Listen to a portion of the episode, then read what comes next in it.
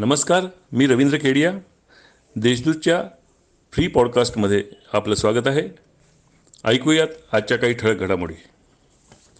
मराठा आरक्षणासाठी महाविकास आघाडी गंभीर असून मागील सरकारने दिलेले वकील व आम्ही दिलेले वकील एकत्रितपणे न्यायालयात मराठा आरक्षणासाठी लढाई लढत आहेत.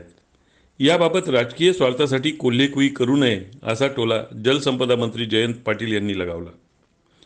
जिल्हाधिकारी कार्यालयात जलसंपदा विभागाच्या बैठकीनंतर पत्रकाराशी संवाद साधताना ते बोलत होते. शहरात करोनाबाधितांची संख्या वाढत असल्याने माझे कुटुंब माझी जबाबदारी या मोहिमेचा शुभारंभ शहराच्या सहाही विभागात करण्यात आला.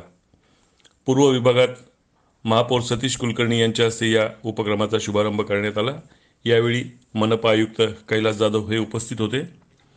या उपक्रमात शिक्षक अंगणवाडी व आशा सेविका तसेच स्वयंसेवकांच्या माध्यमातून तीन जणांचे शंभर गट प्रत्येक विभागात कार्यरत राहणार आहेत. त्यांच्या माध्यमातून प्रत्येक घरातून नागरिकांची सविस्तर माहिती संकलित केली जाणार आहे. नाशिक सायकलिस्ट फाउंडेशनच्या माध्यमातून नाशिकला सायकल कॅपिटल बनवण्याचा उद्देश डोळ्यासमोर ठेवलेला आहे. या उपक्रमासाठी मिशन फॉर द हेल्थ ही मोहीम हाती घेण्यात आली असून शहरात सायकलचा प्रचार व प्रसार करण्याचा संकल्प त्यातून ठेवण्यात आला आहे. यानुसार नागरिकांना सायकल मोफत नोंदणी करून देण्यात येणार आहे. यासाठी एक अट ठेवण्यात आली असून सायकल चालकाने निर्धारित कालावधीत एक ते पाच हजार किलोमीटरचं अंतर कापणं आवश्यक आहे. नाशिकचा आर्यन शुक्ल याने जर्मनीत झालेल्या जागतिक ज्युनियर मेंटल मॅथ्स स्पर्धेत अव्वल कामगिरी करून सुवर्णपदक पटकावलं. विश्वविजेतेपदाला गवसणी घालताना नाशिकसह देशाच्या नावलौकिकाला त्याने झळाळी दिली आहे.